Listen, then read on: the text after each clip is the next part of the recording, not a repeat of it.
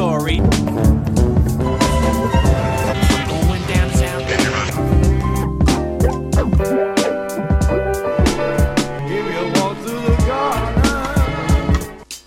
garden. Welcome back to Pilot Boys. My name is Caesar. I am your host, and I am here with my co-host, Karen. Hello. And this is the end of the year pod. Woo. We made it through the motherfucking year, homie. Yay. And this barely made it through.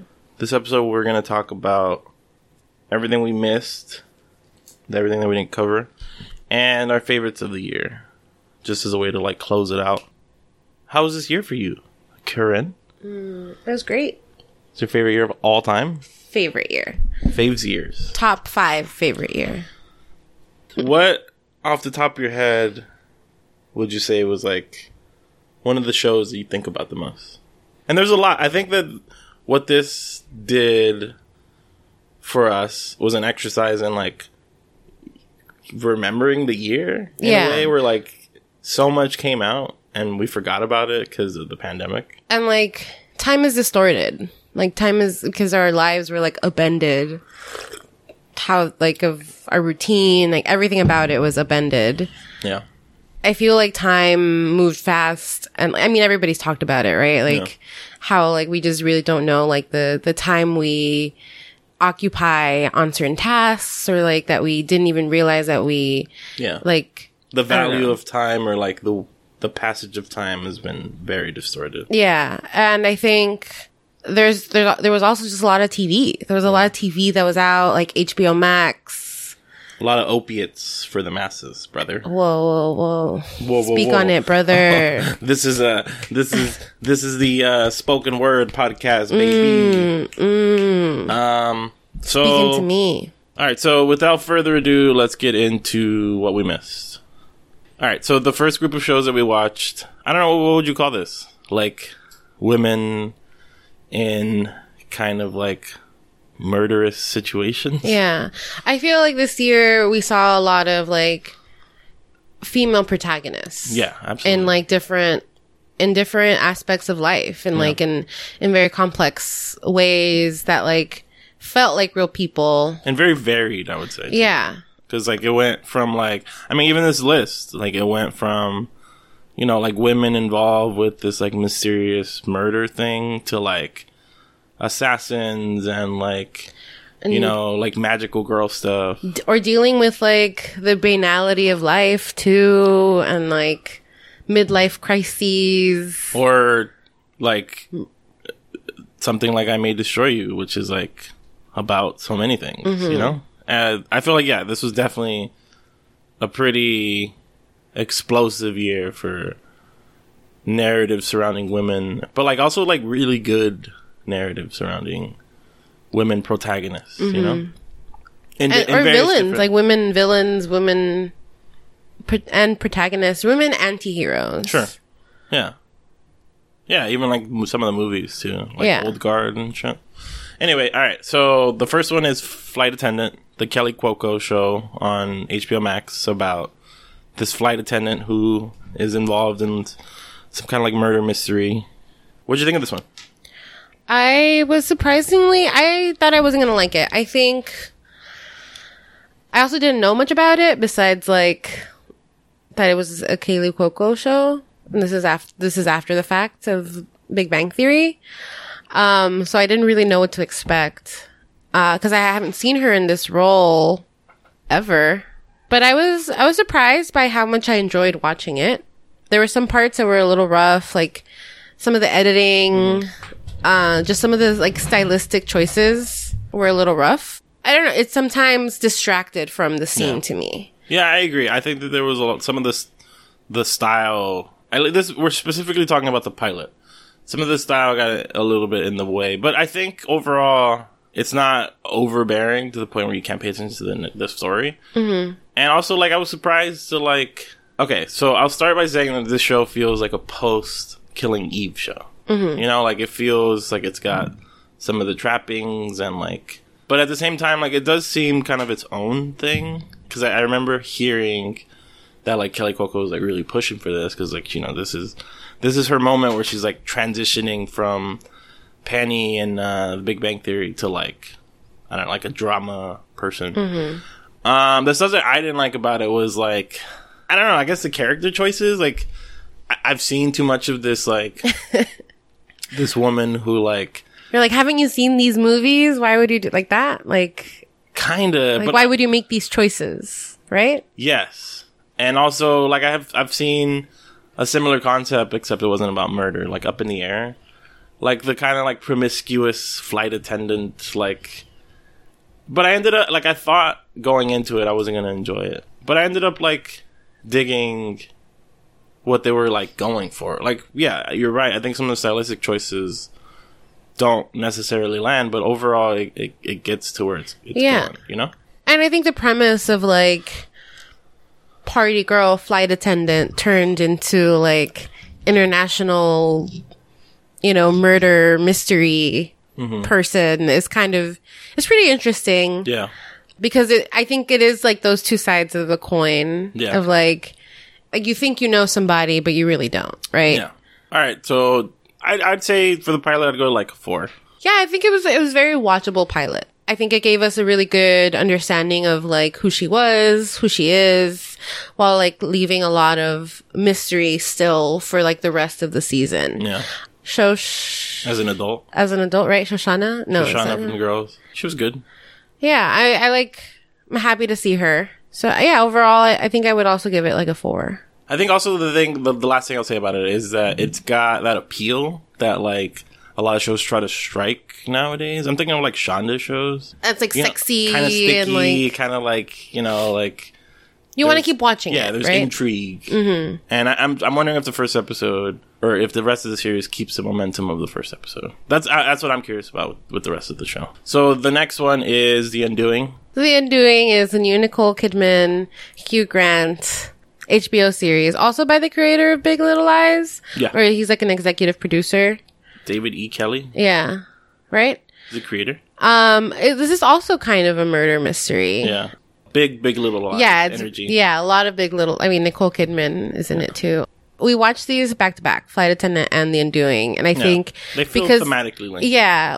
Oh, one, they're both on HBO, and two, they also like follow like women in like complex situations that they find themselves in. Like mm-hmm. Nicole Kidman is like a couples therapist who has like a very good life. Like it seems that she's very happy and like very fulfilled with her marriage and her child and being a mother and like being a career woman and all of that. Like the rug is pulled from under her when like she finds out her husband did some shit. Yeah, I thought this one was interesting. I mean, I got like a lot of HBO vibes, Big Little Lies, Sharp Objects, just generally the way that they handled. But I also think, I mean, I guess the difference between The Flight Attendant and The Undoing is like where they're situated. I feel like The Undoing is kind of relegated to the domestic sphere.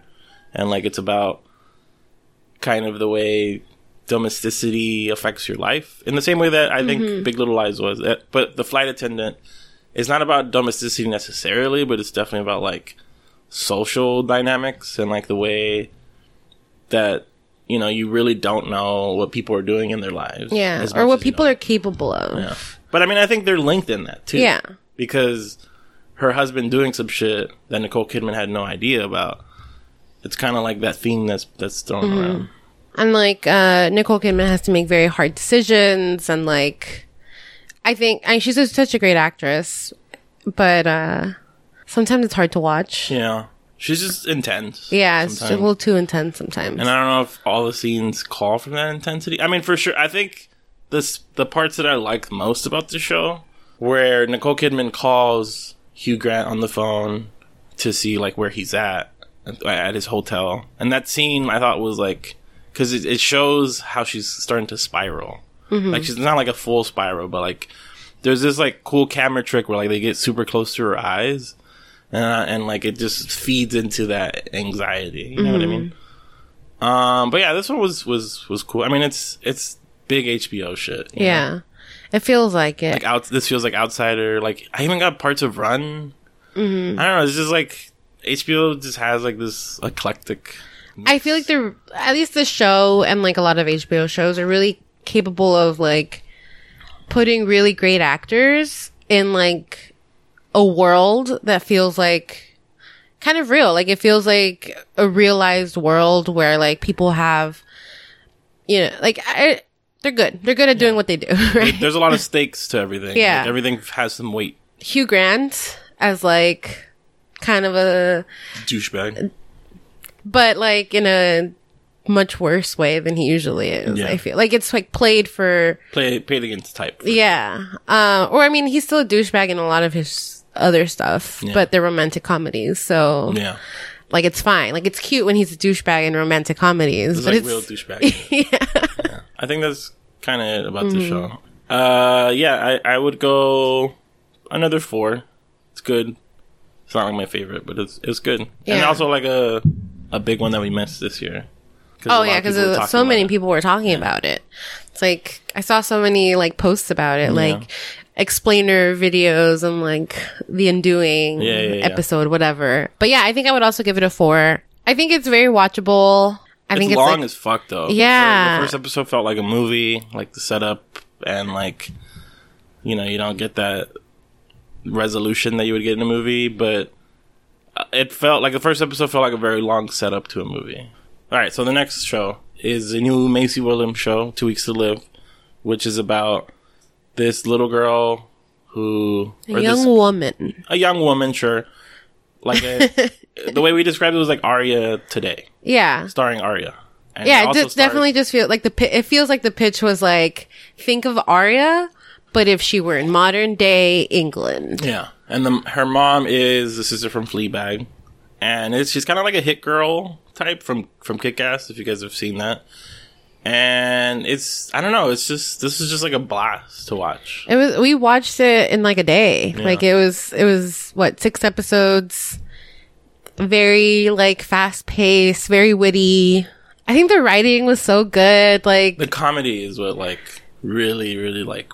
Yeah. Cause like in a lot of these, like they're serious, right? Like it's a serious like assassin type that has no feelings, but like she's messy, she's like trying, it's like a coming of age tale. It reminds me of the sloppiness, but like the beautiful sloppiness of Barry, specifically that like episode where he's fighting that karate little girl.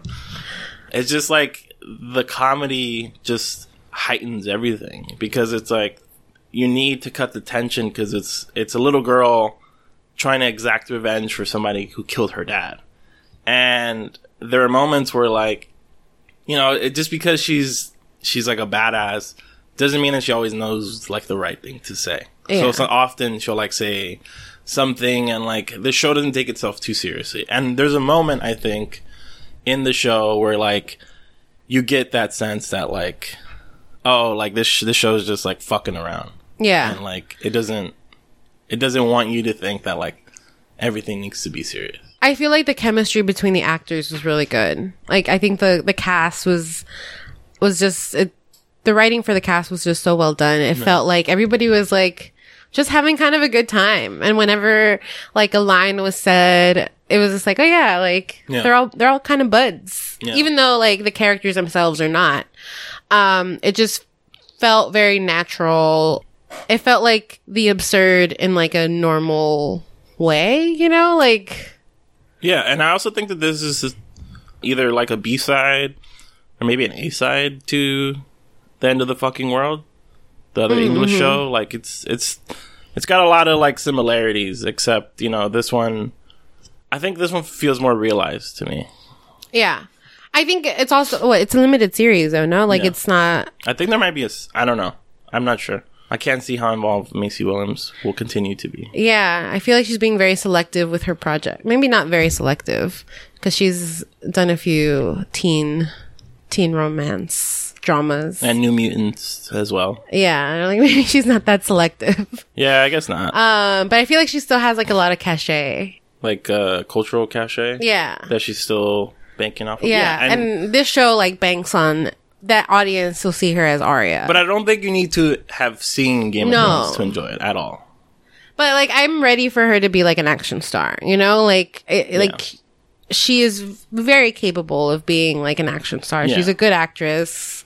She's fun to watch. Yeah, like you like seeing her on screen. And like, I think that this give her an action movie. Yeah, I think that this actually expands her as like a performer. You know, like this is like a new lane we didn't even know that she could like occupy, and like such a lane that she just fucking kills. You know, like she's funny, and I think that that's a talent that like the sister from Fleabag and Phoebe Waller-Bridge, like they're hilarious, and I think that the hilarity is also why people keep coming back. Mm-hmm. And I think I don't know. I mean, if she keeps in this line where like she's picking these roles that like are kind of like you know rounded. It's not just like the hard ass Aria type.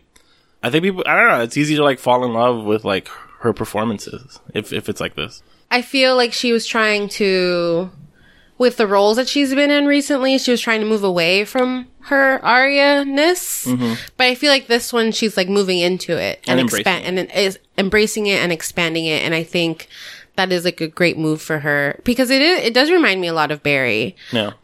Like she's an assassin, but she's kind of witty and like kind of clumsy, and you love her for that. Yeah, and they also don't like the situations. Also feel like real-ish and like funny, you know, like there's just like the balancing act is it's stricken well, I guess. Yeah, or like they balance things very well. Yeah.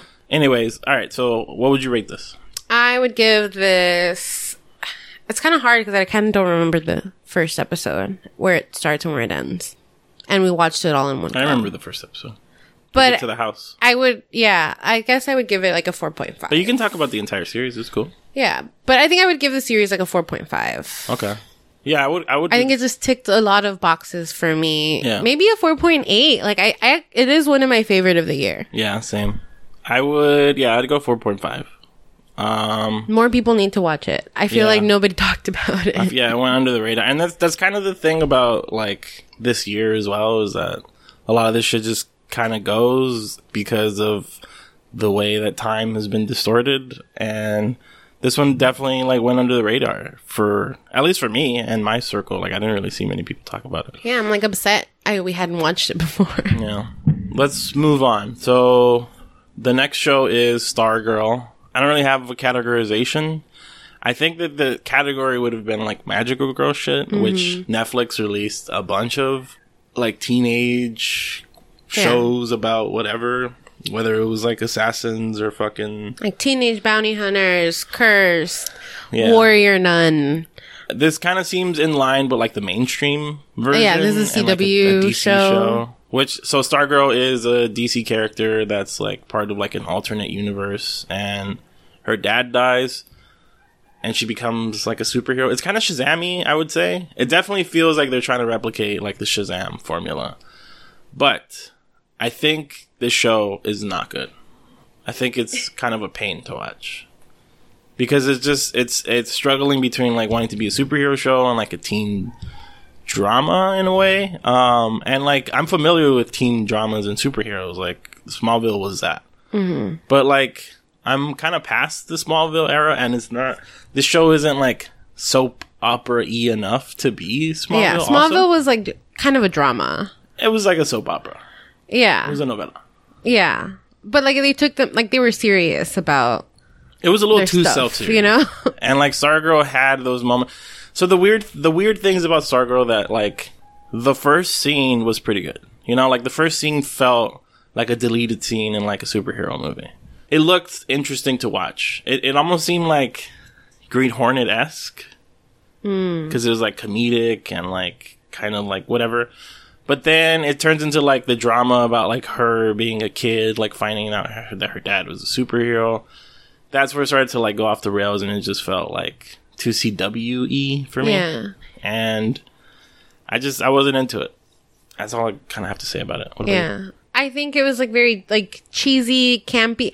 I think I like what they were trying to do. Kind of like a lighthearted, like, cheerleader saves the world. And I think the world kind of, like, it didn't feel like a real world. It felt like a comic book world, like where things were kind of like a set, candy colored pink or candy coated, whatever that phrase is. It felt like a set. It felt like, but like contrast that like the 50s-ish setting, because so I mean I don't think it matters necessarily, but like the alternate universe in which Sargo exists is kind of like considered the golden age, I would say. So it was like a lot of like 50s kind of shit, right? It just felt too sanitized, too like. But maybe that's like down the line, like in the season. Maybe that's what they'll address. Like, maybe because in this, like in the first season, sets up that like superheroes are gone, yeah, and like the villains won at the end of the day. So like maybe I'm giving it too much credit, but like you think it's got room to grow. Yeah. Okay, that's fair. And I think the actress is like kind of fun to watch. Like she's like very like she definitely feels like a cheerleader. Maybe I'll watch a few more episodes. I don't know. But it was kind of rough to watch. Yeah. Definitely not my favorite pilot of the year. Yeah, I would rate it a 2. Maybe a 3. Maybe a 2 and 2.5. It just wasn't for me. Yeah, I think I'd give it a 3. Okay. Let's move on to the sitcoms, the comedy stuff. And these, I don't know, they're thematically kind of all over the place. Because they're all each individual, like their own thing. But I think one of the biggest hits of the year that I've seen a lot of people talk about was Ted Lasso, the new Jason Sudeikis show about. It was actually a commercial. I have not seen this commercial. Yeah, so it was a commercial. It was a character for like a promo for some sports thing, and they decided to like make a show. Like Apple approved the show, and it was actually one of like the most heartwarming fucking shows I saw this year. It definitely, I think. What I saw online was like, this is the show that we needed. And it felt like a show that we needed. Like, it felt like watching it, and we watched it very quickly too. It just felt like a warm hug. Like, I want to live in a world where, like, you know, people are allowed to make mistakes and it's okay to forgive them. Yeah. I wouldn't describe it in those ways because I think it's kind of cheesy. Like, I don't know. I have a problem. It is a very cheesy show. Well, no, I don't think the show is necessarily cheesy. I think that the discourse around it is a little cheesy. Because I think the show itself is the, like, the text is the text, you know? Like, the show is the show, and it's got its moments of, like, whatever. Heartwarming, cheesiness, whatever. But I think some of the this is what we needed is kind of like, ugh. Because it reminds me of, like, the dialogues slash whatever discourse surrounding that John Krasinski show, which is the only thing I can think of that like is kind of like this. But I don't know. I feel like the show is a lot of things. It's like I don't know if it's necessarily what I needed, but I think it was just a good story about like a wholesome figure. Mm-hmm. And because I don't know, like TV isn't just like I think this is harkening back to like the era of television. Where we want to see our gross selves, what we want to be on TV, mm-hmm. you know, like who we would like ourselves to be. And I think as an escape from like the darkness of this year, it does help. But at the same time, like it doesn't, that's not always my like how I want to escape. You know what I mean? Mm-hmm. Like I love the fantasy shit. I love all that other shit. I like dark shit. But I thought this one, because generally I'm more interested in like the darker stuff because I feel like it's able to like you know like say something about whatever's going on. Yeah. With all that being said, all that pretense, this was a great show. This was like it had so much of like what I love about TV, in that like it has these like character moments where like they figure out how to like interact with each other and shit. And I think a lot of that has to do with Bill Lawrence, who is like the I guess the showrunner, like, kind of the consultant-ish. I think he was involved, whatever. The guy who created Scrubs. He was involved, like, but I don't know how involved he was. Yeah, me either. But I read an article talking about, like, he's the one that, like, helped, you know, like, on top of everybody else involved, of course. But I felt a lot of Scrubs vibes. Mm-hmm. And, like, just the way the connections. Like an ensemble, yeah, like. The connections are important. Yeah. In the show. And, like, the way that, I don't know, it's just, like, getting over yourself. I feel like I even had that watching the show. Like, getting over these dumb pretenses I have for, like, TV. And it's just like, who cares? Just fucking watch TV, and if it makes you feel good, it makes you feel good. That's yeah. It. I think the way we watch, like, we have a lot of overlap in terms of, like, the things that we like on TV. But one of the things that, you know, that is really important to me is that, like, I have to see a redeeming quality. Like, I'm satisfied by seeing a redeeming quality in characters, right? Like, in a protagonist or even, like, a background character. I feel like a lot of the shows that we're watching nowadays are very doom and gloom and, like, anti-hero this and, like, complex character that. And usually that translates to, like, this person is an asshole, but we're going to watch them solve mysteries, you know? Yeah. And this was not that. This was like, this person is a good person, trying to be a good person, trying to be the best person they can be. They might not be perfect, but they're trying. Yeah. And I think I really, like, that is what I needed from a TV show right now. Yeah. And maybe it is cheesy to say, but like... No. But I think we need more optimism. Like, The Good Place was very optimistic, and it's over. Like, it ended this year, and I was really sad by that. Yeah. And this gave me, like, The Good Place vibes. Yeah. And this is why I wanted to, like, I don't want to take away from anybody who, like, felt those things. It's just, like, that's not how I operate. So it was me, like, literally getting over myself. Because I was just like, yeah, like, there were parts of this where, like, I generally wouldn't like this. But, I mean, maybe it was that, like, I wanted to see this and I didn't even know it. But, like, I like, in terms of darkness... I don't like to pretend like the darkness doesn't exist. Mm. So that's why I was like, I don't fucking need this right now. I need a fucking, like, I need a vaccine. Like, that, you know, like, that's not, that's why it annoys me. Because there's, like, real issues going on. And, like, to pretend like some TV show is solving the problems of the world seems naive to me. Not to say that you're naive. I'm just saying, like, the discourse around it, like... It's almost like ignoring what's happening.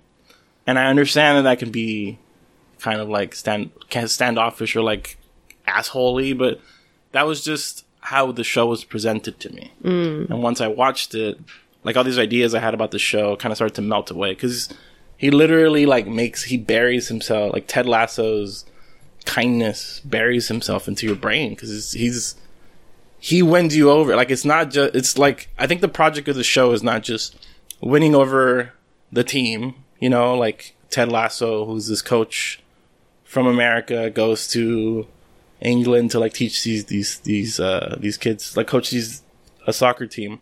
Not only does he win over the team, he also wins over the audience. Like you fall in love with them, and I think the reason that is because of the darkness of the show, because the show does not shy away from darkness either. Mm-hmm. Like the first episode, you get he's got marital problems. That's kind of the juxtaposition of the show. Like, yeah. Him dealing with marital issues and, like, fish out of water in England. Mm-hmm. But it truly is, like, a heartwarming show. Yeah. And it also, like, explains why a football coach would make such a drastic decision to move alone to England and be a soccer coach. Yeah.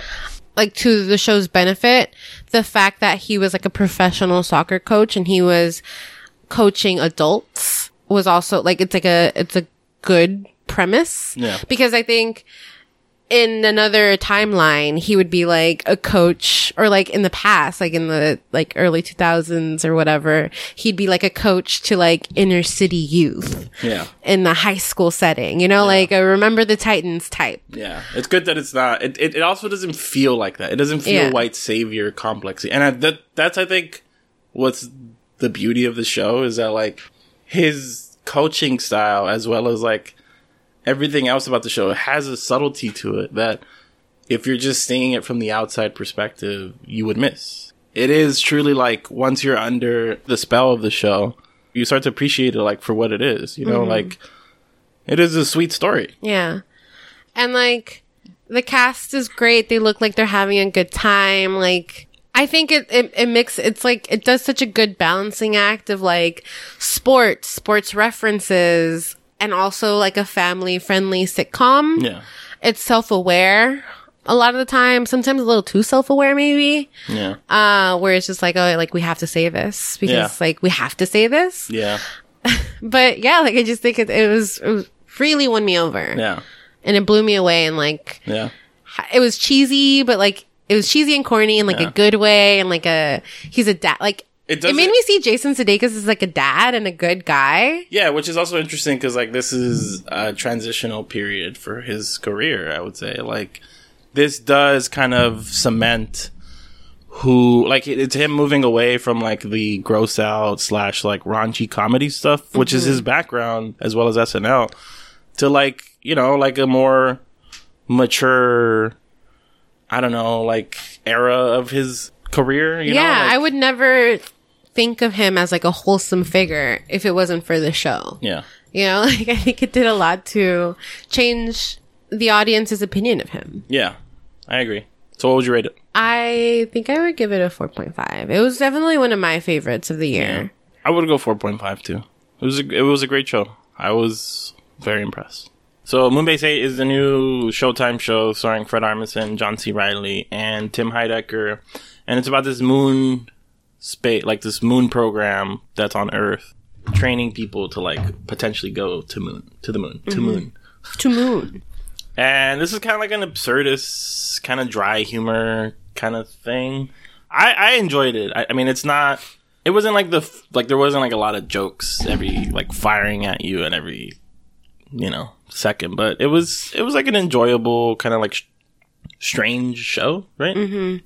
It reminded me of, or it feels like it would be in the same world as Star Force. Is that what it's called? Space Force. Space Force. Or Avenue. Space Force. Really? Yeah.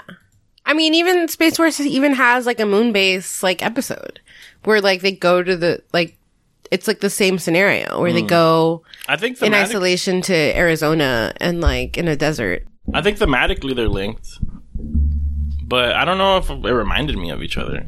I think they're in like the same universe. Like the universe of incompetent bureaucracy. Yeah, no, that this Space Force reminded me of the bureaucracy. It was just like it tried to fall in line with like a Doctor Strangelove, but like nowhere near as good.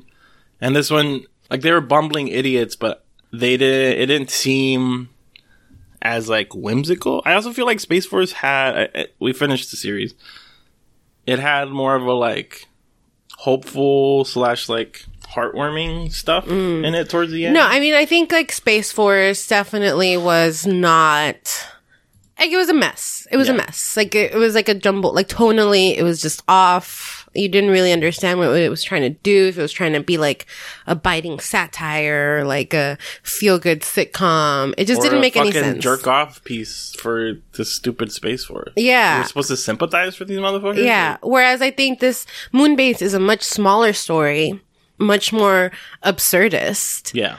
And I think it like sticks the landing in what it's trying to do. Yeah. It's more focused, I would say. Yeah. But also, like, I mean, I think that there are some dry, like, it's a very dry show. It's created by the guy who created Baskets, Jonathan Crystal. He usually does these, like, kind of, like, dry-ish, mundane-ish kind of shows, except the first episode was hilarious because there was, like, essentially a bully of, like, this guy bullying, like, a 55-year-old man kind of thing. But it was like kind of homoerotic. It's like homoerotic but bully. It was definitely like an abusive relationship. Yeah, where like 100%. He was brainwashed into like doing this and like thinking that he was gonna be friends with this motherfucker. Also, like the thing I want to point out, like I like Tim Heidecker in this. He was funny. I was like the kind of dumb guy, but I like Heidecker when he's like his satire, I think, is great. And this character just seems kind of, like, straightforward, and maybe that's a good thing. But John C. Reilly, for me, was, like, the most interesting character. Like, he almost seemed, like, it's one of the characters that we've seen before from, like, Step Brothers, which is, like, this overconfident dude who, like, doesn't know what the fuck he's talking about. Kind of like bravado. Yeah, and it was just kind of enjoyable to see him, because you don't get to see him anymore. And he's kind of it's weird because, like, this motherfucker is, like, in a lot of prestige shit. You know what I mean? He's, like, all over the place. Like, but he's so enjoyable to watch every time. Yeah. This show definitely was not for me. It was not, like, my bag. But it was definitely yours. Like, it was up your alley, 100%. And I can identify that. Yeah. Yeah, I enjoyed it. I mean, I would say maybe, like, 3.8. Like, it's not a great series, but it's something that I would throw on if I was, like, looking for some. I would give it a 3. Maybe that's low. Yeah. I feel like this would have been a Hulu show or something, or an FX show. It just, Showtime seems like a bad place for this show. Yeah. 'Cause it's too small. I don't know who's going to watch it. You know what I mean? Yeah. And I think it does deserve to be watched. Like, I think it deserves to be talked about. I think this show's much better than Space Force. Yeah, no, I agree 100%. Like, if this is what, like, if Space Force even had, like, a little bit of this, it would have already been a better show. Yeah, like, the SpaceX episode was hilarious. Yeah, like, it was a good show. Like, I enjoyed watching it. It was a little too cringe for me sometimes. It was a little too, like, absurdist. And, like, I don't understand. People don't communicate correctly. Like, it was like, a little too odd for me, right? Sitcom logic. Yeah. Where, like, most of this melodrama could be solved if you just told them. Or you just talked about it. I see its appeal. Yeah. Okay. Cool. What would you rate it? A 3. A 3. Okay. Let's move on. So, the last sitcom is Saved by the Bell.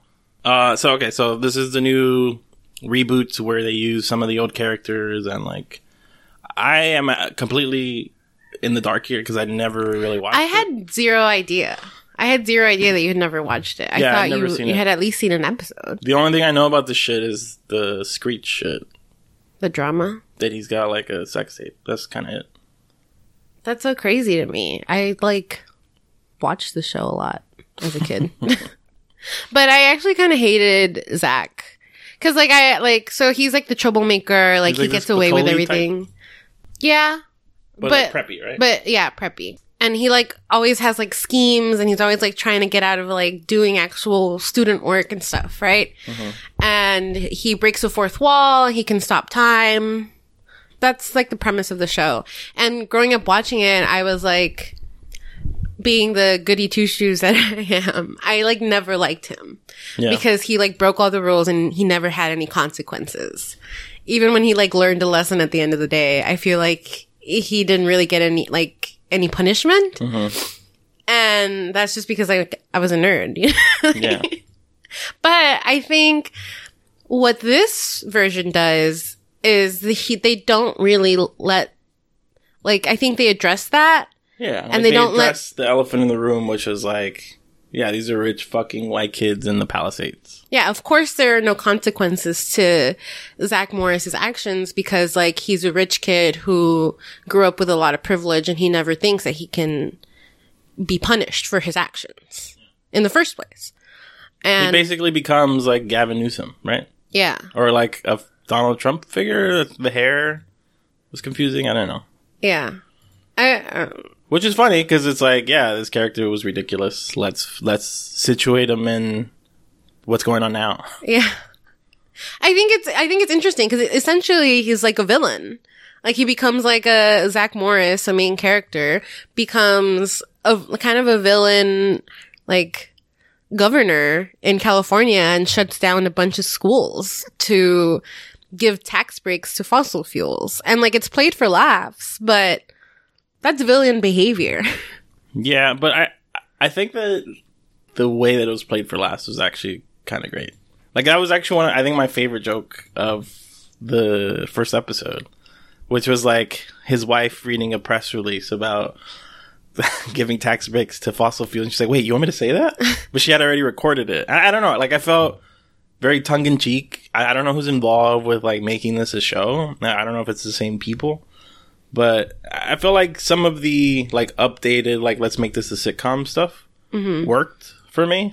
The show follows Daisy, a spunky Latina do-gooder who's trying to run for president, for school body president in her high school.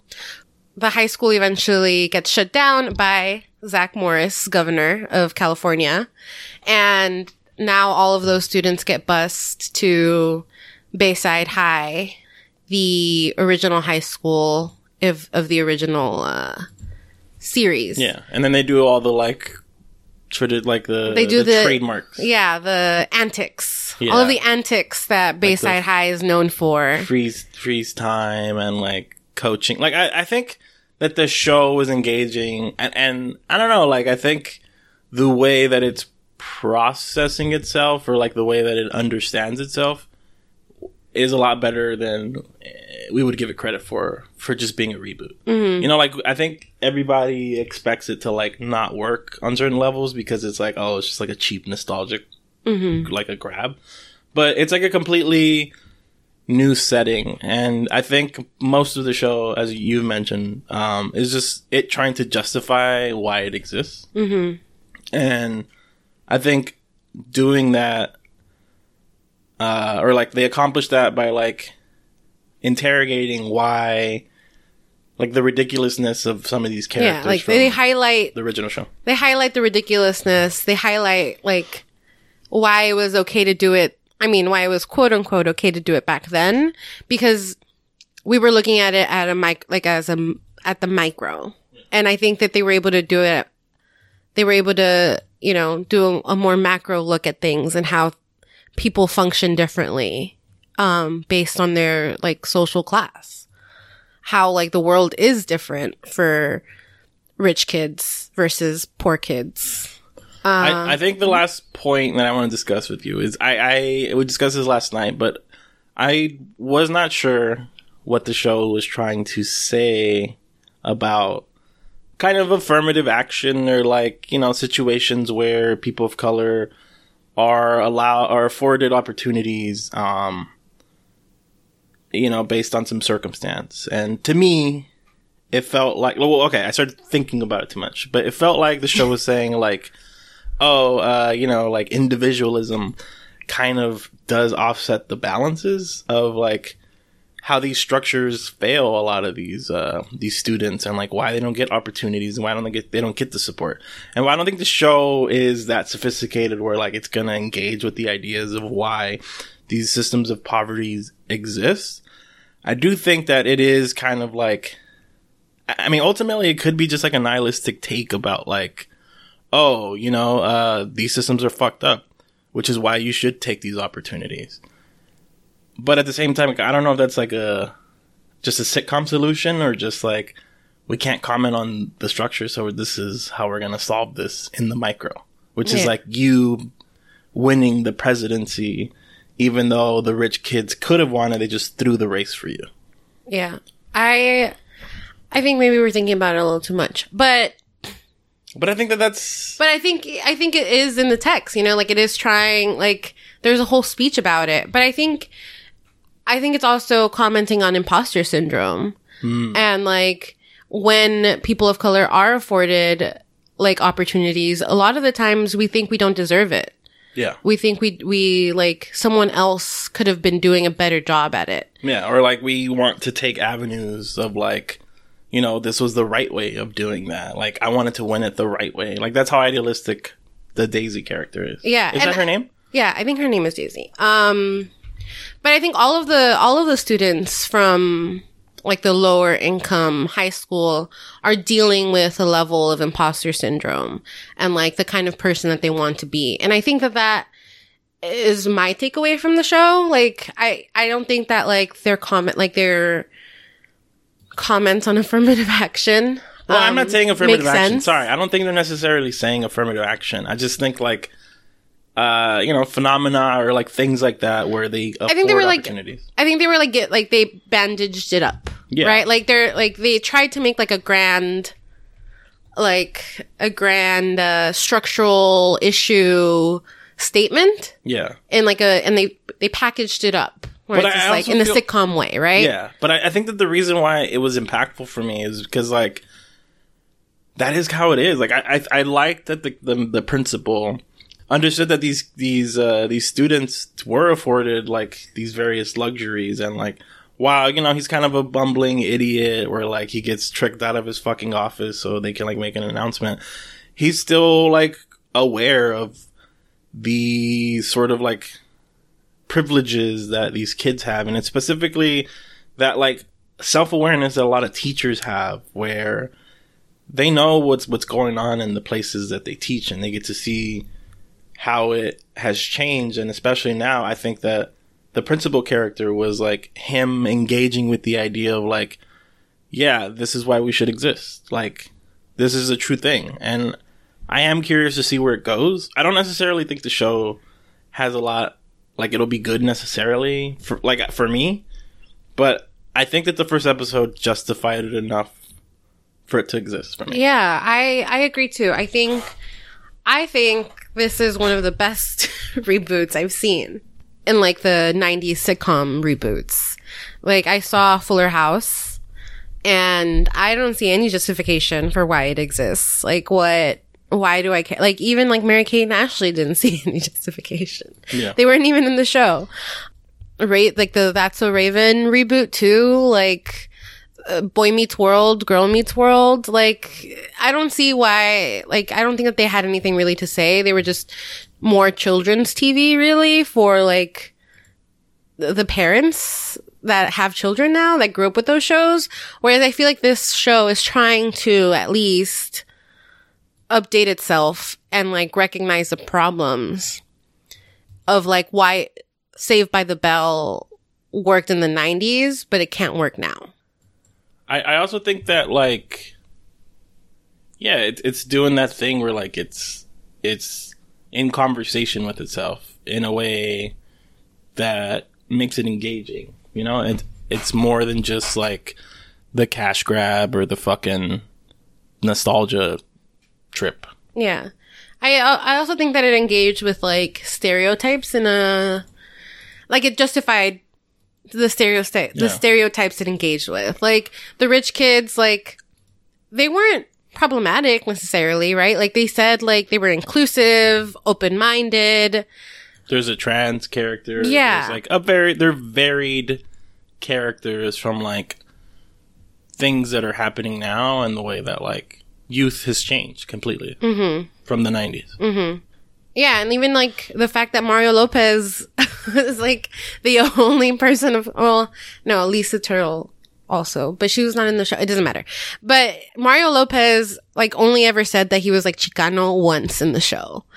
Because he was, like, the popular jock. How come nobody talks about that? Yeah, and I think that's great. I feel like there's a lot of, like, Mario Lopez exposure because of that, KFC. Yeah. Like, he's, like, been around the internet now. Love. Yeah. And I think they made it I thought, like, oh, God, why is Mario Lopez in it? I'm so tired of looking at him. But I think they made him, like, kind of enjoyable to watch. Yeah. And also they had that story where, like, he's trying to, you know, like, it's almost like they wrote the character who was stuck in, you know, the Saved by the Bell character. Which worked because, you know, they had, like, some community moments where, like, they were commenting on the structure of TV and the way that, like, TV is set up where he's like, yeah, this would have been solved with, like, just a speech. Mm-hmm. And, like, that's actually, like, a genuinely funny line. And, like, I thought there was some funny moments. I just think, like, the stuff that I don't like about it is probably the stuff that meant a lot to people back then, which is, like, the kind of, like, melodrama shit. Mm-hmm. Like... The sitcom stuff. The reason why I don't think it worked for me in the first episode of this was because it was a little too serious. Like, I wanted them to, like, just be silly most of the time. Because I think it's, like, kind of ridiculous. Like, who gives a shit? Like, I do think it's important, the speech that they have. Like, I do think that there are moments where they accomplish the dramatic well. Like, specifically when she talks to the teacher or the principal about, like... getting a leg up over, like, privileged people. And I thought that was really well done, but, like, her talking to the other people running in the race and, like, there was just a lot of the melodrama that I didn't really care for. Mm-hmm. What would you rate this? I see that. I think I'd give it a 3.5. I'd say, like, 3. It's not bad. It's fine. I think for what it was due, I think I gave it a better score than I would have. But, I was impressed. I was impressed with it. I thought, like, it wasn't going to be relevant and it was just another cash grab at 90s nostalgia, but it is those things. But I think it also has something to say about today, and I'm okay with that. Let's move on to the next one. The next show the next grouping is, like, youth-orientated things. Both of these are HBO shows. The first one is Betty. It's like a, I don't know, like High Maintenance meets like Skaters meets like, I don't know. This is like a strange show to describe because there's not much of a premise, but it was such a fucking joy to watch. Like I had a great time watching it. The first episode. And I think the way it captures, I mean, it's very female centered, right? Yeah. And like the friendships that develop in New York and like the eclecticness of like being a girl skater and like what everybody thinks of you, the assumptions, you know, men make, and then also the assumptions that women make about girl skaters. But it also kind of reminded me of like Broad City because it I think Broad City also dealt with like female friendships, and I think that is also at the forefront of Betty. It was fun. Yeah, it was like a really fun show to watch. Like it doesn't all like in terms of premise, it's just a group of girls, young adults, a group of young women. Yeah. They're probably in their 20s. I feel weird describing it this way, but it's like the show is like such a vibe, you know? Like from the beginning to the end, the music is like hitting, you know? Like the music really sets the tone and like the setting where like she's this kid who has like a, you know, like a very specific way of dressing with like colorful shit and like a backwards hat, and like she just looks, and like the music really complements like just the scenic lifestyle of being a skateboarder in New York, you know? Like it also just, I think it captures the dialogue, the speech of like young people pretty well. I mean, at points there were like some rough spots, but for the most part they communicate very well. And like it was just kind of it was kind of fun to watch these characters like not really do much and like just be kind of interesting. And like it also didn't feel as like, you know, I think something about Euphoria and like the way that it captures youth is that like this is what you don't know about young kids and like the crazy shit they're doing. And like this is in the same vein, except it's not so focused on like the crazy shit. It's just focused on like them kind of living. Yeah, like, it's like I think it's focused on like the micro moments of like how people kind of just become friends organically. Like if you're like a friendly outgoing person, you like look at another friendly outgoing person and like you guys just become friends, or like a bond develops. Yeah, like if you were watching mid-90s, this kind of feels like, you know, a counterpart of that in New York, and also centered around women specifically, but like currently instead of like in the 90s. And you get to see like the vast differences in like how skate culture has changed, and like also just like how problematic it can be sometimes. But it felt inviting to that world instead of like, because I don't know, I've been around skateboarders, like to call them skateboarders doesn't sound like such a fucking boomer, you know, but like I've been around skaters who like my entire, like growing up, I had a lot of friends who were skaters, and I always felt like I wasn't a part of it because I didn't skate. But this one feels more inviting to the world, where like you don't have to necessarily know how to do tricks and shit. It's just about like skating. And I think that that's engaging with the idea of the gatekeeping behind like some of these structures, or not structures, but like some of these industries where like often the demographic is male, and you know, women are involved in like various different things and at different levels. And I think that it's directly commenting on that in like a way that feels not antagonistic, but like we exist kind of thing. Yeah, like analyzing it, critiquing it, but also how much of a passion it is for people.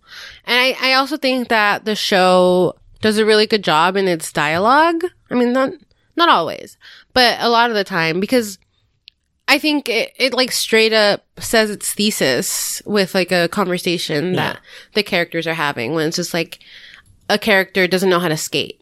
And it's like, I don't know, I've never learned how, because it just, I don't want a group of men just look at me like fall on my ass.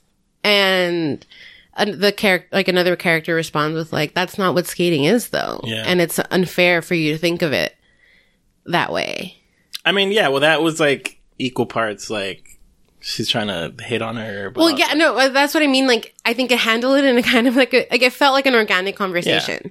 Because, there is that gatekeeping with skating where it's like, women can't skate. Like, because, like, it's just so male dominated. It's so intimidating. And the show does a good job with that conversation because, like, it does sound like a character is hitting on another character. Yeah. But, like, it also feels like an organic conversation. Yeah. And I mean, it's also like, it's a very queer show. It's a very, like, I don't know. It just has a lot going for it. Mm. Like, it feels like some of the best parts, or like some of the good parts of Girls, some of the good parts of like High Maintenance. Like, it feels vignette-y, you know, like where this is like it's just like a day in the life. Yeah. It's like summertime in New York, and they're just like, living their lives, and like, you know, they go searching for an iPhone because like somebody stole a bag, and like they kind of get distracted by being in the mall, and then they help a man with his keys, and then the man like gets creepy, and then they talk about how like the little microaggressions that they have to deal with as women every day of their lives, and like I think it handled it very smartly, like. Yeah, I thought that it captured all of that very well, like the various dynamics of being a woman in New York, but also just like in life, like just strolling in the ways that like a lot of this shit can be weird and like disorientating. But like, I don't know, like I think there was such a nature of like they brushed everything off, you know, like they were just like, we're fine. Like I think that the way that they crafted these characters as like aware of these things but not fragile was important. I thought that was a lot of the reason why I liked the show, because like, you know, there's a gap between like ideology and like the things that you want and like reality, and like what are they gonna do, beat the shit out of that old man for doing that? You know, like I think that it's just kind of like they're like, yeah, he's a fucking idiot.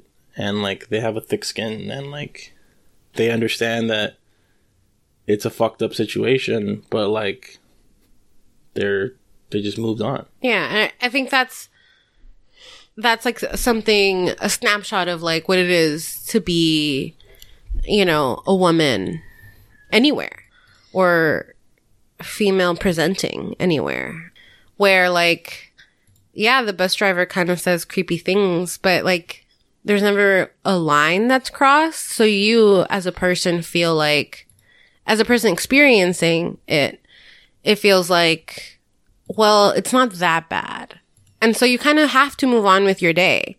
You have to develop that thick skin because it's a daily thing that comes unexpected. Like you're trying to do a good thing for this night, like for this old man, and the man is a creeper.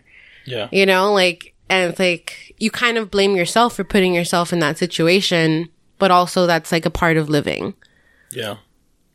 Yeah, I don't know. I thought the show was... It presented a lot of things in like a very nuanced or like, you know, complicated way. And without like engaging with it necessarily. Because that was such a small moment. Like it was like maybe like a minute or two. But it really did illustrate that. Also like...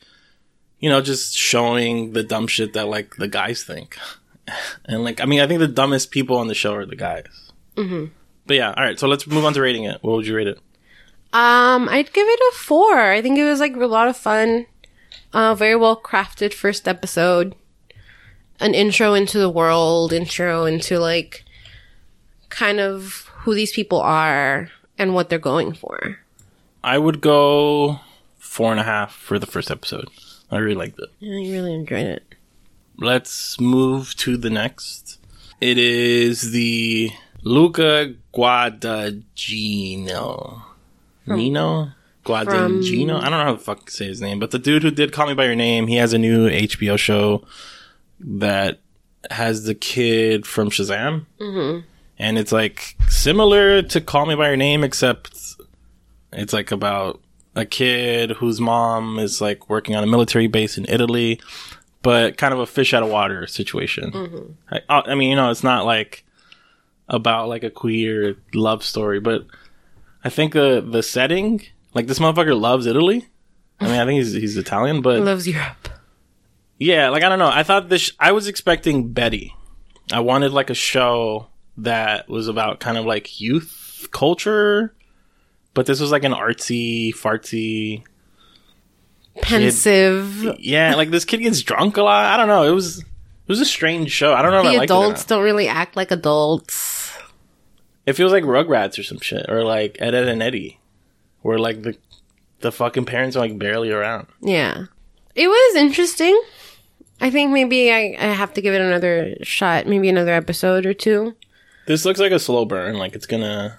It was like meandering, right? Like what? Like you think that the story is gonna be about something when you first start. Because they're at the airport and stuff, but then it turns into something else. And it's just like he's an observer, fish out of water. He's like kind of closed off because he's the new kid. But also kind of a piece of shit. Yeah. Like he fucking slaps his mom in the first episode. And I'm like, I'm supposed to sympathize for this motherfucker? Yeah. But I feel like also it's like, I feel bad, but it feels like it's the mom's fault. Both parental figures enable his behavior. Well, they're just absent. But they enable him. Like, he's just like, give me the bottle of alcohol. And she's like, yeah, here. Like, just a little bit. Yeah. And he like chugs it. I mean, so, I don't know. Is that a thing in Italy? Maybe it's a cultural difference? No. I mean, like, they're American though. So but you can't say that. Yeah, I guess. Yeah. I mean, that's kind of all I have to say about it. It's not, I feel like maybe if we finish it, it'll start to unravel a little bit, but it was kind of tightly wound, the first episode. I don't think it flowed that well either. It was like fine. I just think that we weren't in the mood to watch something like it because it's kind of self-serious also, right? Like yeah. It's like, ugh, like I'm stuck at this in the middle. Like it's angsty. It's angsty and snobbish all at the same time. And also like takes its time with shit. Yeah. I think the filmmaking is great. Yeah. Everything looks good. I think the character design, like the main character is great. Like his little outfits, like it's just so much like, yeah, I'm a kid from New York. I'm interesting and I like buy expensive t-shirts. Yeah. And like kids call him out for that too. It's like, oh, you don't want to get your t-shirt wet? Your expensive t-shirt wet? Like don't join us in the beach then. Pretentiousness. He's pretentious. Yeah, but like for no reason. For no reason. The kind of kid who would like lie about shit when you're a kid. He's like a pathological liar. Like no, but like both a liar, but also like it doesn't make you seem cool. It just you look like a fucking idiot. Mm-hmm. Who's like trying too hard to be cool. Mm-hmm. Like I know that's a kid thing, whatever. But like I mentioned this when we were watching it. I was like, you can. It's like the type of kid who thinks that they can buy style or like buy a personality because they buy like expensive fucking clothes. But he's not interesting because of that. I think everybody else in the show is more interesting than him. I don't know. I didn't like the kid. So I don't know if I want to keep watching. Yeah. I think the kid's a piece of shit. But I don't know. I might give it a few more episodes to try and win me over. What would you rate it? I would rate it maybe like a 2.8, 3. Like, it's not bad. I wasn't terribly interested in it. Yeah. I think it's also trying to engage with, like, gender fluidity and, like, there's no binary, really. Like, men can wear women's, you know, like, women's clothes and vice versa. And, like, gender is non-existent. I mean, yeah, but it didn't do it in an interesting way. I think it'll maybe comment on that some more as like, you move forward in the season. There's so many shows that engage with that. Like even, we just talked about it, Betty. Betty engaged with it in like a very natural way. But this isn't like, a pretentious way. Yeah, but this is like, I mean, Call Me By Your Name was that. You know, like a pretentious story about like this queer love story. And this is like a fish out of water. And it's funny because like the kid is pretentious, but also the show is kind of pretentious. Mm-hmm.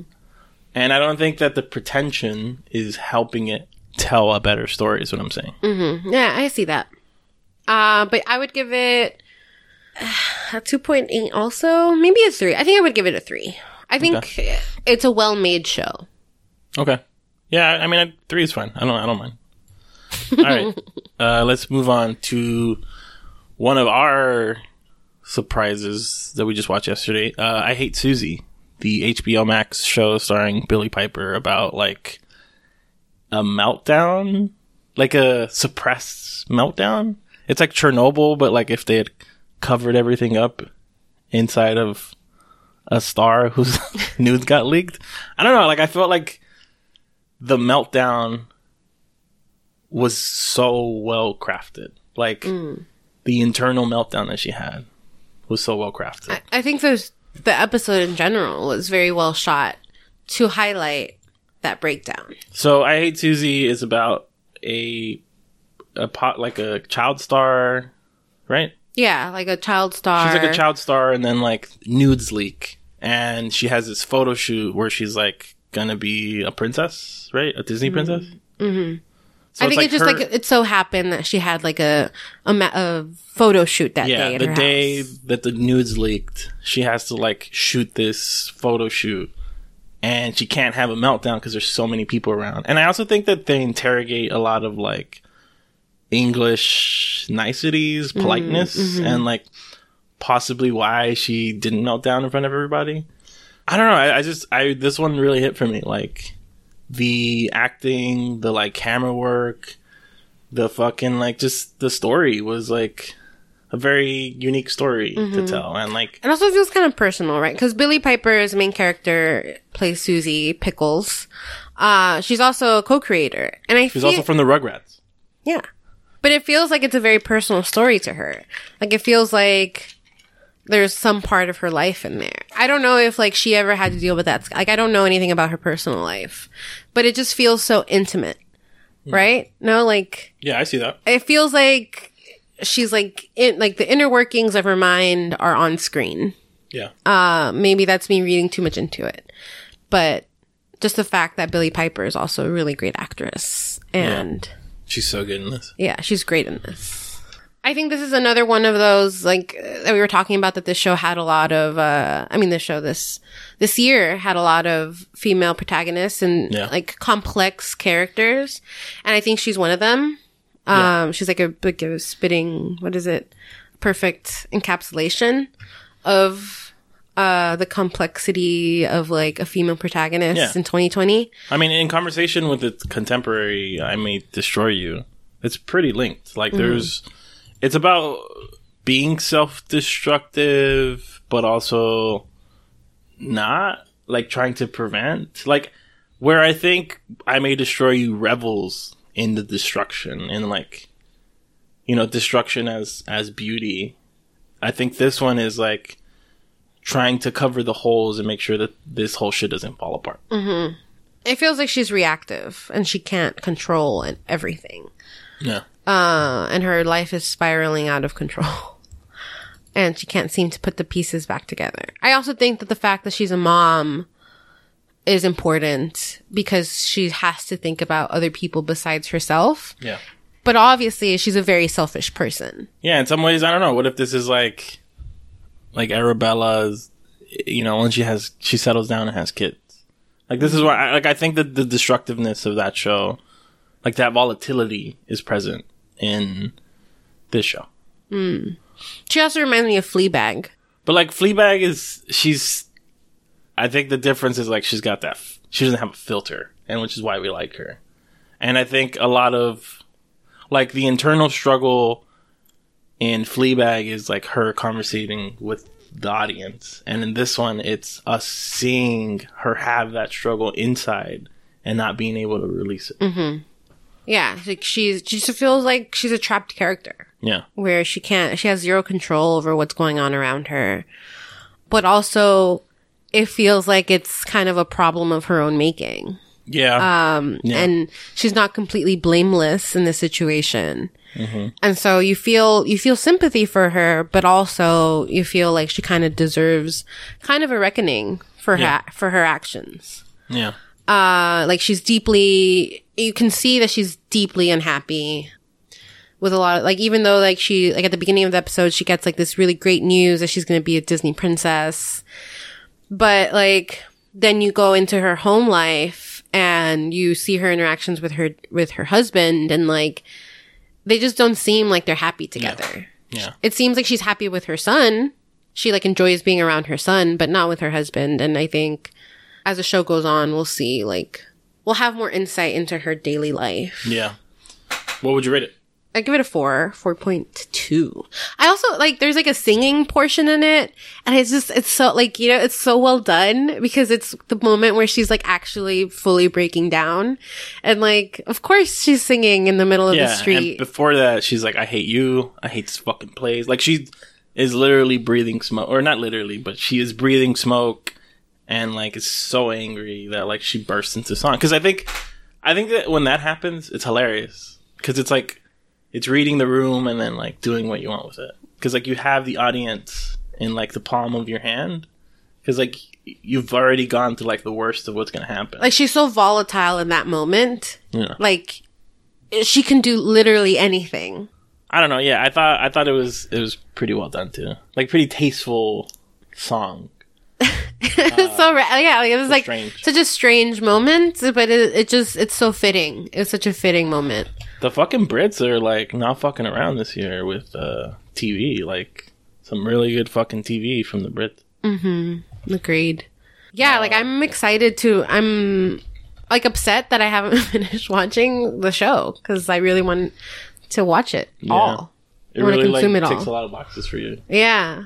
I also just, like, I love Billy Piper, I feel. Like, I loved her, like, I think you hear me say this a lot, but I fell in love with her in Secret Life of a Call Girl. It had its problems, and it was not a perfect show, but it definitely made me fall in love with Billy Piper and, like, the things that she can do. And so I'm very excited to see her on TV again.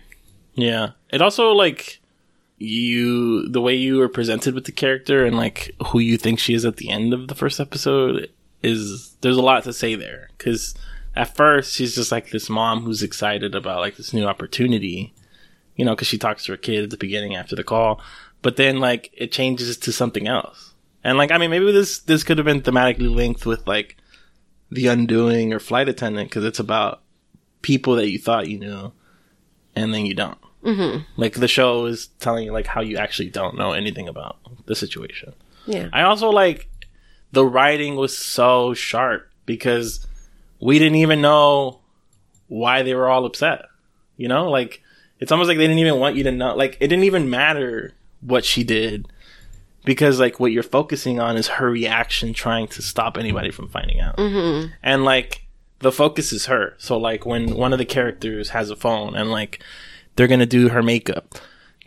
She's already like cautious that like she's going to see the fucking photos. So she immediately excuses herself and the focus completely shifts. And I just think like there's so much in like the way they presented this like fucked up situation and like the breakdown that you have internally. Yeah. And like what you were saying about like British politeness, like it's, having your nudes leaked, being a famous person is, I mean, in general, having your nudes leaked, I'm sure, is such a huge invasion of privacy. Such a crisis. Yeah. And like, top that off with the fact that she's a famous person, you know, like, that's the, like an aging famous person. Yeah. Like, it's like an invasion of privacy, but also like now she's relevant again for the wrong reasons. You know, like you see her whole life fall apart. Like, little by little as the episode goes on, as more and more people see the images. And you have, like, a mix of sympathy. Like, people show her a mix of sympathy and, like, a mix of, like... disdain. Yeah, like, why would you do such a thing? And, like, oh, my God, like, why would you be so indecent? Yeah. And all the while, she's just like, excuse me, can I use the restroom? Yeah. That scene was so great. She's like... while all of this shit is happening and the husband finds out, like, the first thing, she's like, can I have a moment, please, in the restroom? And she, like, has diarrhea.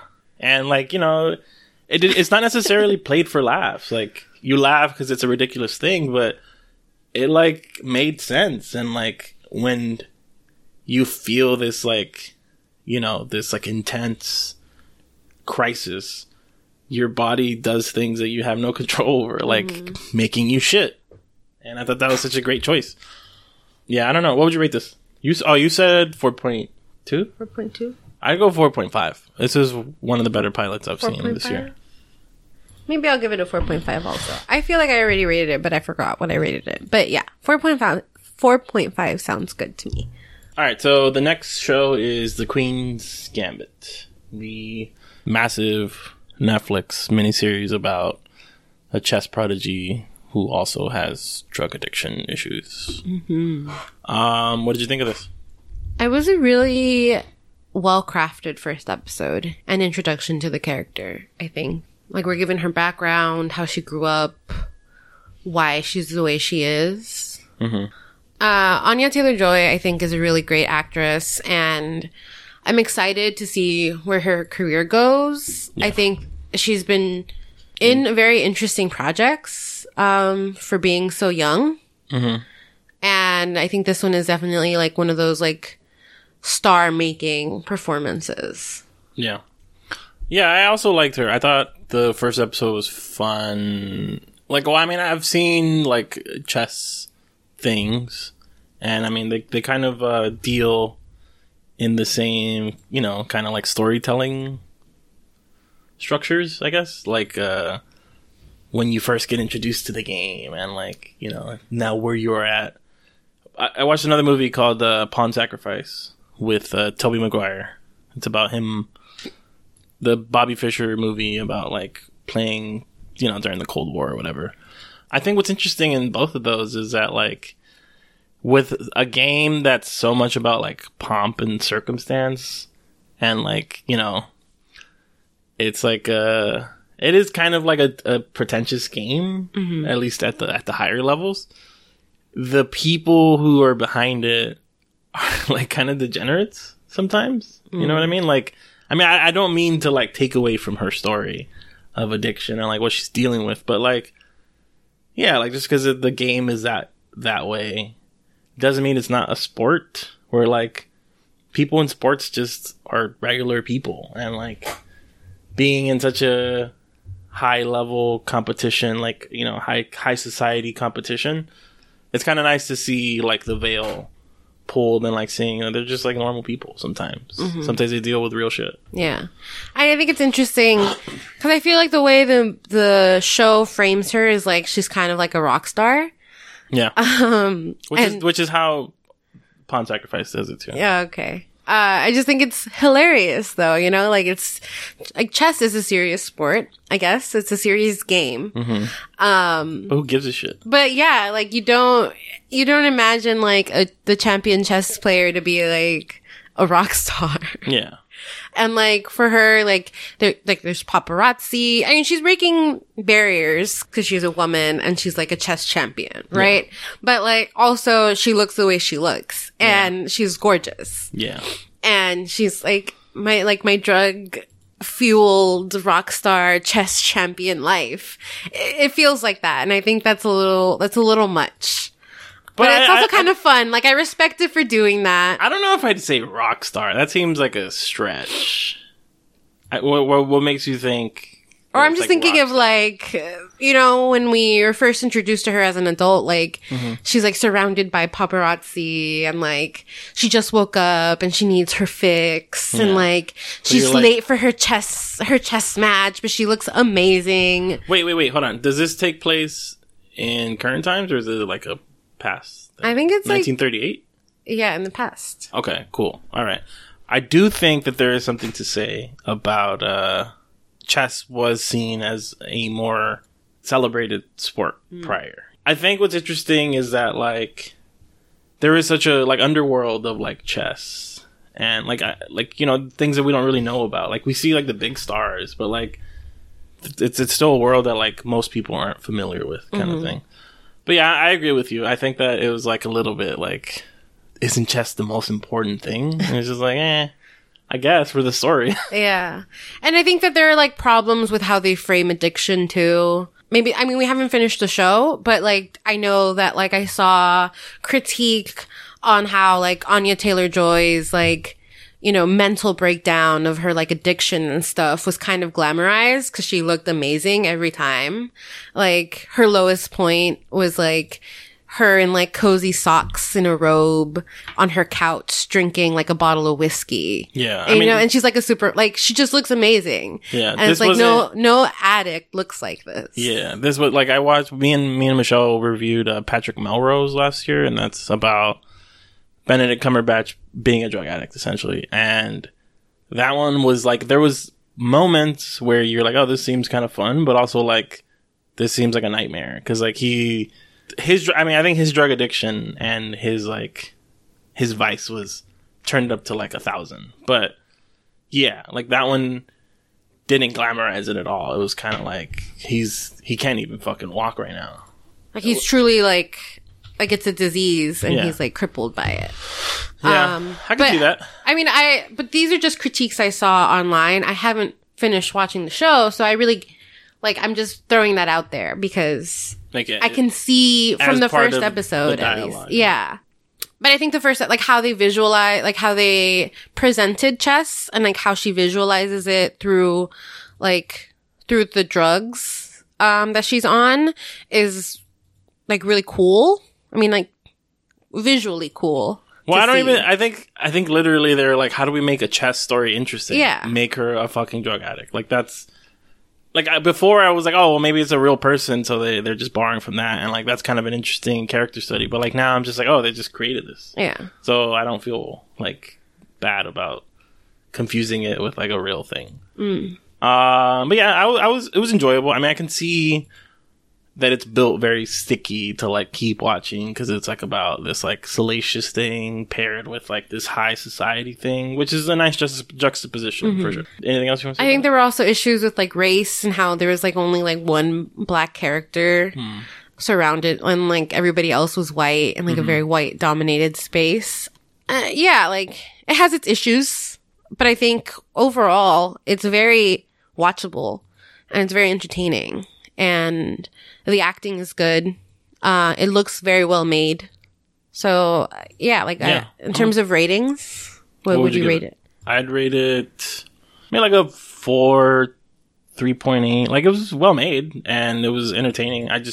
We didn't finish it. Yeah, I think I'll also give it a 4. I feel like I've been very generous with my 4s. Yeah. But that's because, like, I'm giving it a 4 because I want to continue watching it. Yeah. Like, it's good enough to keep watching. Mm-hmm. Sure. All right. So the next show that we'll move on to is the new Shonda Rhimes produced show, Bridgerton, which is like Downton Abbey with POC. Yeah. Or by it's POC. Like it's based on a novel, but it's like her first produced Netflix show since leaving ABC. Mm-hmm. And a lot of people are talking about it. You didn't watch it because it's not up your alley at all. But it is definitely ticks off a lot of boxes for me. And I think coming off of, like, The Crown and, like, talking about, like, aristocracy and royalty, like, it's kind of what I wanted and it's what I was in the mood for. And the first episode was really good. It feels like Pride and Prejudice. And I think the fact that they're, like, race is not an issue, at least from the first episode. Mm-hmm. Like, it's not discussed. It's not in conversation. And it feels like it was on purpose. Yeah. But it feels like the casting was, like, completely blind casting. Mm. Where, like... Like Hamilton. Yeah, like Hamilton. Where, like, yeah, sure, these characters were probably, you know, British aristocracy, so they're all white. But it's a work of fiction, so it doesn't matter if, like, the actors portraying them are... you know, white or black or anything. Yeah. It just matters that they're good actors. And is there a thematic... So I didn't watch this, but is there a thematic link between...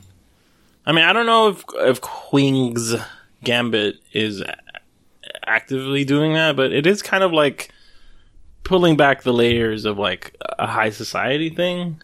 You know, like something like Chess.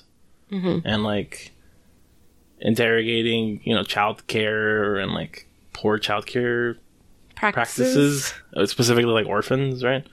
And I don't know. I thought the P.O. Bridgerton was like, because it's Downton Abbey, which is like, again, exploring the high society mm-hmm. stuff. Would you see a connection there? Yeah, I think it's also exploring that. But I think more than anything, it's exploring the differences between, like Pride and Prejudice, it's exploring the differences between men and women in high society. Mm-hmm. Like what roles like women take on. Like it's a story that's been told a lot. Yeah. But it feels fresher and newer because it's kind of like a Dear Abby, like Gossip Girl kind of, but set in like the Regency period. Mm-hmm. It just feels like a fictional world where you get to explore like the gender dynamics mm-hmm. and like what it means to marry somebody that you don't love or that like, or like what society is this expecting from you because like you're rich and you're powerful and you have to marry the right person. Mm. Okay. So, but it's fun. Like it also feels like Shonda Rhimes is really good at making entertaining soapy shows, and this is what that is. Like, it's entertaining, it's soapy, it's like kind of trashy. Yeah, but like you're having a good time watching it. You know, like I just need a glass of wine to go along with it. And right now, or watching the show. Watching the show. Okay. So yeah, no, rate what you think. I give it a 3.5. Okay. All right, so let's move on to the next one, which I think is also a little bit about... I mean, this one does seem more like revisionist history in the way that, like, I don't know if Bridgerton was, because it's not engaging with, like, the POC in high society. It's just replacing them mm-hmm. with POC performers. But Good Lord Bird is the new Ethan Hawke show about abolitionist John Brown, who... I mean, it is kind of like a Django story, except, mm-hmm. I mean, it also is like kind of a white savior story, but I think the way it escapes a lot of the kind of like critiques of that nature is like, it's a hilarious show. It's, well, the main character, the narrator, is a little black boy who's a slave, I guess, right? Mm-hmm. And he talks about like his meeting, like when he met John Brown and like was a part of their group for a little bit, and the way they're talking about it is like, I mean, it's kind of a narrator like telling a story that already happened, mm-hmm. but like it's such an active show, you know, like it like completely refutes the idea that like the past was just in black and white and just kind of stiff. Like mm-hmm. there's a lot of like funny moments, there's a lot of like kind of touching moments, and like it's a fucked up situation because it's like slavery era.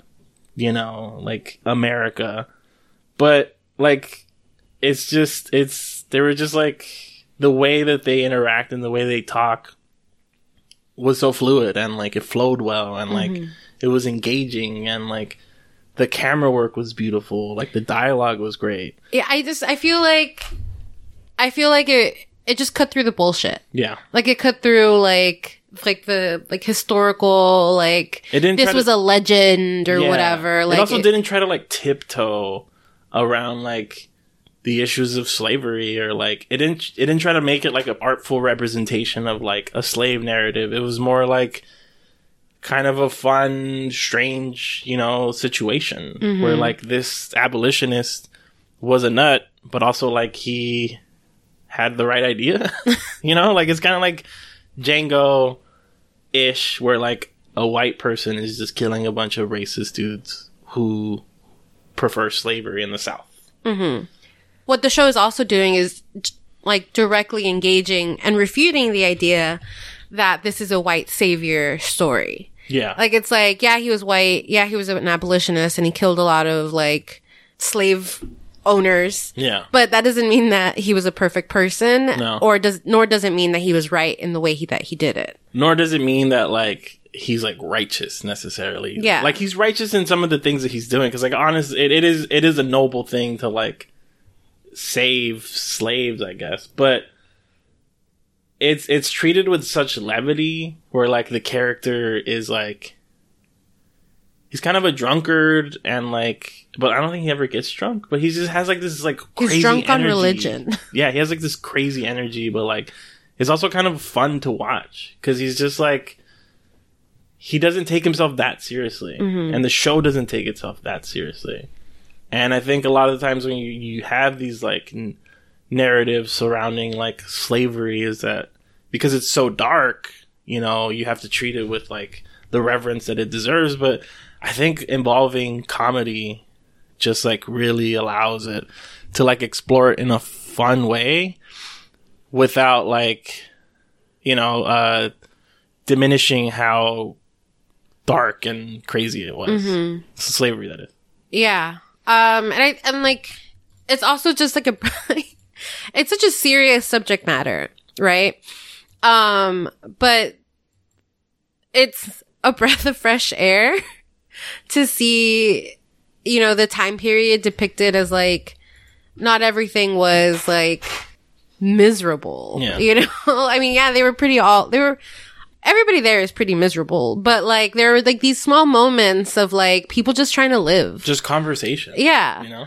And I think slavery in general is usually not treated with much nuance, yeah. Because it's slavery and it like slavery bad always. Slavery bad, yeah. bad. And yes, yeah, slavery is bad.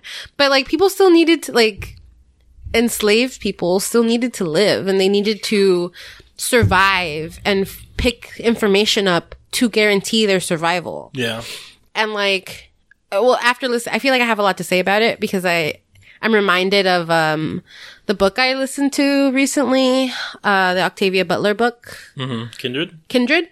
It's also about like slavery and like time travel. Doesn't matter. But like the fact that like one of the characters in The Good Lord Bird is like he drives a wagon for his like his captor, and he says like, I am this person's property and I do as he commands. Yeah. You are not my owner, so I'm not going to listen to what you say. Yeah. And like there's like authority in that. Yeah. Because they have to respect that. Yes. And also like this is like a historic truth about like, so the main character talks about how slaves were conditioned or like already knew how to lie, you know, like they knew that like if they lied they could get out of certain things or like they could, you know, survive in certain ways, and those were like actual forms of resistance that slaves had historically, where like they, I mean, your labor is being exploited, like you're like property. So the way that you would fight back in like subtle ways or like in your own way was like to lie and like essentially, like I said, to mental, because like you're literally being exploited. Yeah. And that's in conversation with that, where like one of the dudes who like drives the cart knows that like these motherfuckers can't do anything because like he's somebody else's property. Mm-hmm. And like the way like that's a nuance of like he knows that he's got this power here. And, like, he knows what he can do. Like, you know, like, mm-hmm. It's kind of, like, unraveling these, like, the intricacies of, like, the way that slavery worked socially, but also, like, you know, politically, like, just these various kind of, like, interrogations that were just fun to watch, but also, like, they made the story flow a lot better and, like, be more engaging.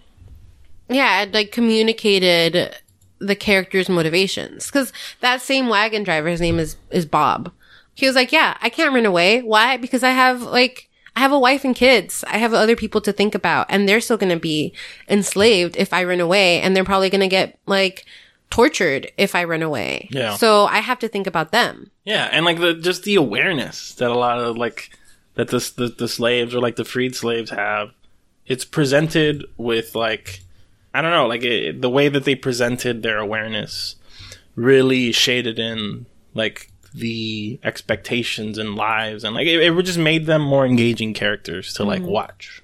And like what's his name, John Brown, like he's not a perfect figure. No, and not at all. He's not glamorous, like he's not like put on a pedestal for being an abolitionist. Yeah, like he's got all these beliefs that like he goes against all the time. Like it's just, the show doesn't take itself seriously in a way where, like, a white savior, mm-hmm. Like, a counterpart where it would be, like, about white saviors, would just focus on, like, how he's infallible. Yeah. Because at the end of the day, like, sure, he freed people, right? He freed, like, slaves.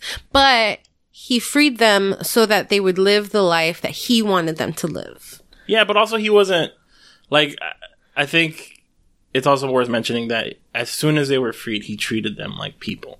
Yes. And, like, if they didn't want to hang out with him. Taught him how to read. Yeah, like, it is kind of a noble thing, but he doesn't like. It's not like he's doing it for himself because he wants like recognition. I don't think that's why he's into it, because he's kind of a bandit, you know, like mm-hmm. he's like a Robin Hood figure ish, where like he just goes around and like kills or like whatever. It was very enjoyable. Ethan Hawke's performance as Nick Nolte performing John Brown is great. It's pretty great. The smoker's voice he has. Yeah, it's so good. He's so good. He's so good, and I'm happy to see him. Has he done any other TV shows like this? Or TV show? I don't think he's done any TV, right? Not really. Or if he has, I have not seen it. I'm happy that I'm seeing him in this, and I want to keep watching the show. It also just, like, stylistically, this show looks so good. And, like, the way that they present everything, the music. Like, it's just such a fun, engaging show.